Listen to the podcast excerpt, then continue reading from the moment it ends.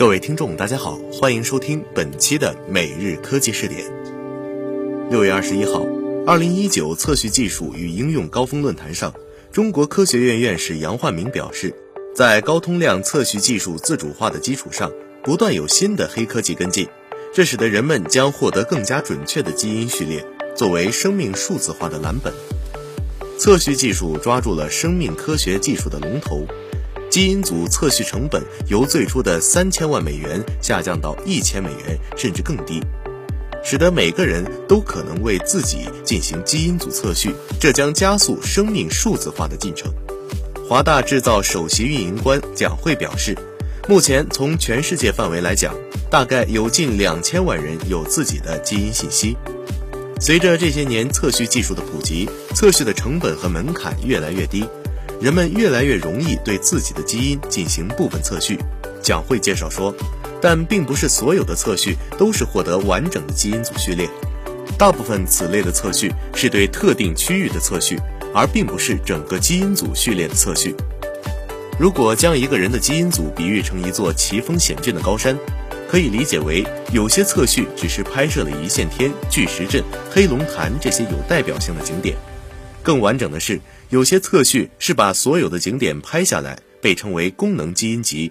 而完整的基因组测序才是把高山全部拍下来，包括像荒草一样丛生的沙漠基因或者无功能基因等。没有疑问的是，要实现完整的生命数字化，需要的是将高山全部拍下来的完整基因组测序。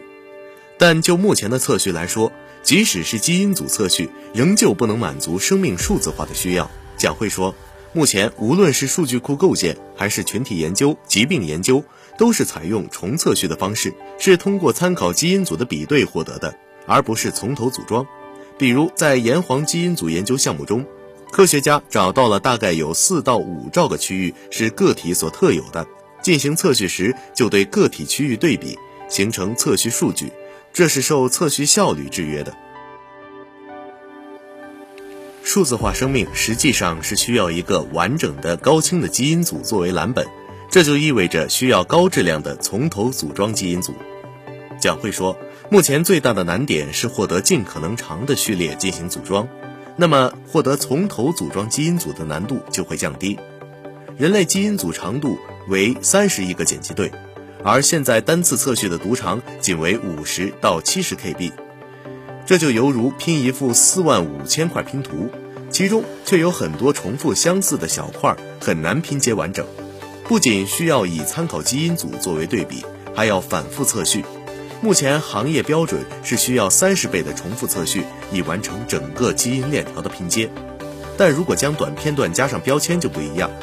玩过拼图的人都知道。在成千块拼图背面都会有不同的区块标记，只是这些块在同一个区域。以专有 DNA 分子共标签技术为基础的单管长片段技术，就是基于这样的原因。蒋辉说，华大制造这一自主技术，通过将来源于同一 DNA 长片段的短读长测序片段标记上相同分子的标签，能够基于高精度短读长测序获取长片段的 DNA 信息。人体是一个庞大的共生体，人体皮肤表面、口腔、呼吸道、肠道生存着大量的微生物，它们的数量是人体本身细胞的数十倍，编码的基因是人体基因的一百倍。每个人的精力会以微生物的痕迹留在身体里，而人体的健康会与体内的菌群休戚与共。人们将特定环境中包括微生物在内的总 DNA 称之为红基因组。数字化生命中，人体与微生物的作用与关联，如果得到客观的反映，甚至可能反映生命的进程。例如，老人肠道内变形菌门、粘胶球形菌门、拟杆菌属等含量会降低。蒋慧说，为此，我们在与瑞典卡洛林斯卡医学院的微生物转化医学研究中心做了一个合作，启动了万人微生物研究项目，这将对一万人的红基因组进行测序。微生物是人体内的另外一套基因组，除开自己的基因组之外，我们的身体就像一个小社会，大家平时和环境做一些接触，吃的各种东西，人体内的病原或者微生物都会反映出来。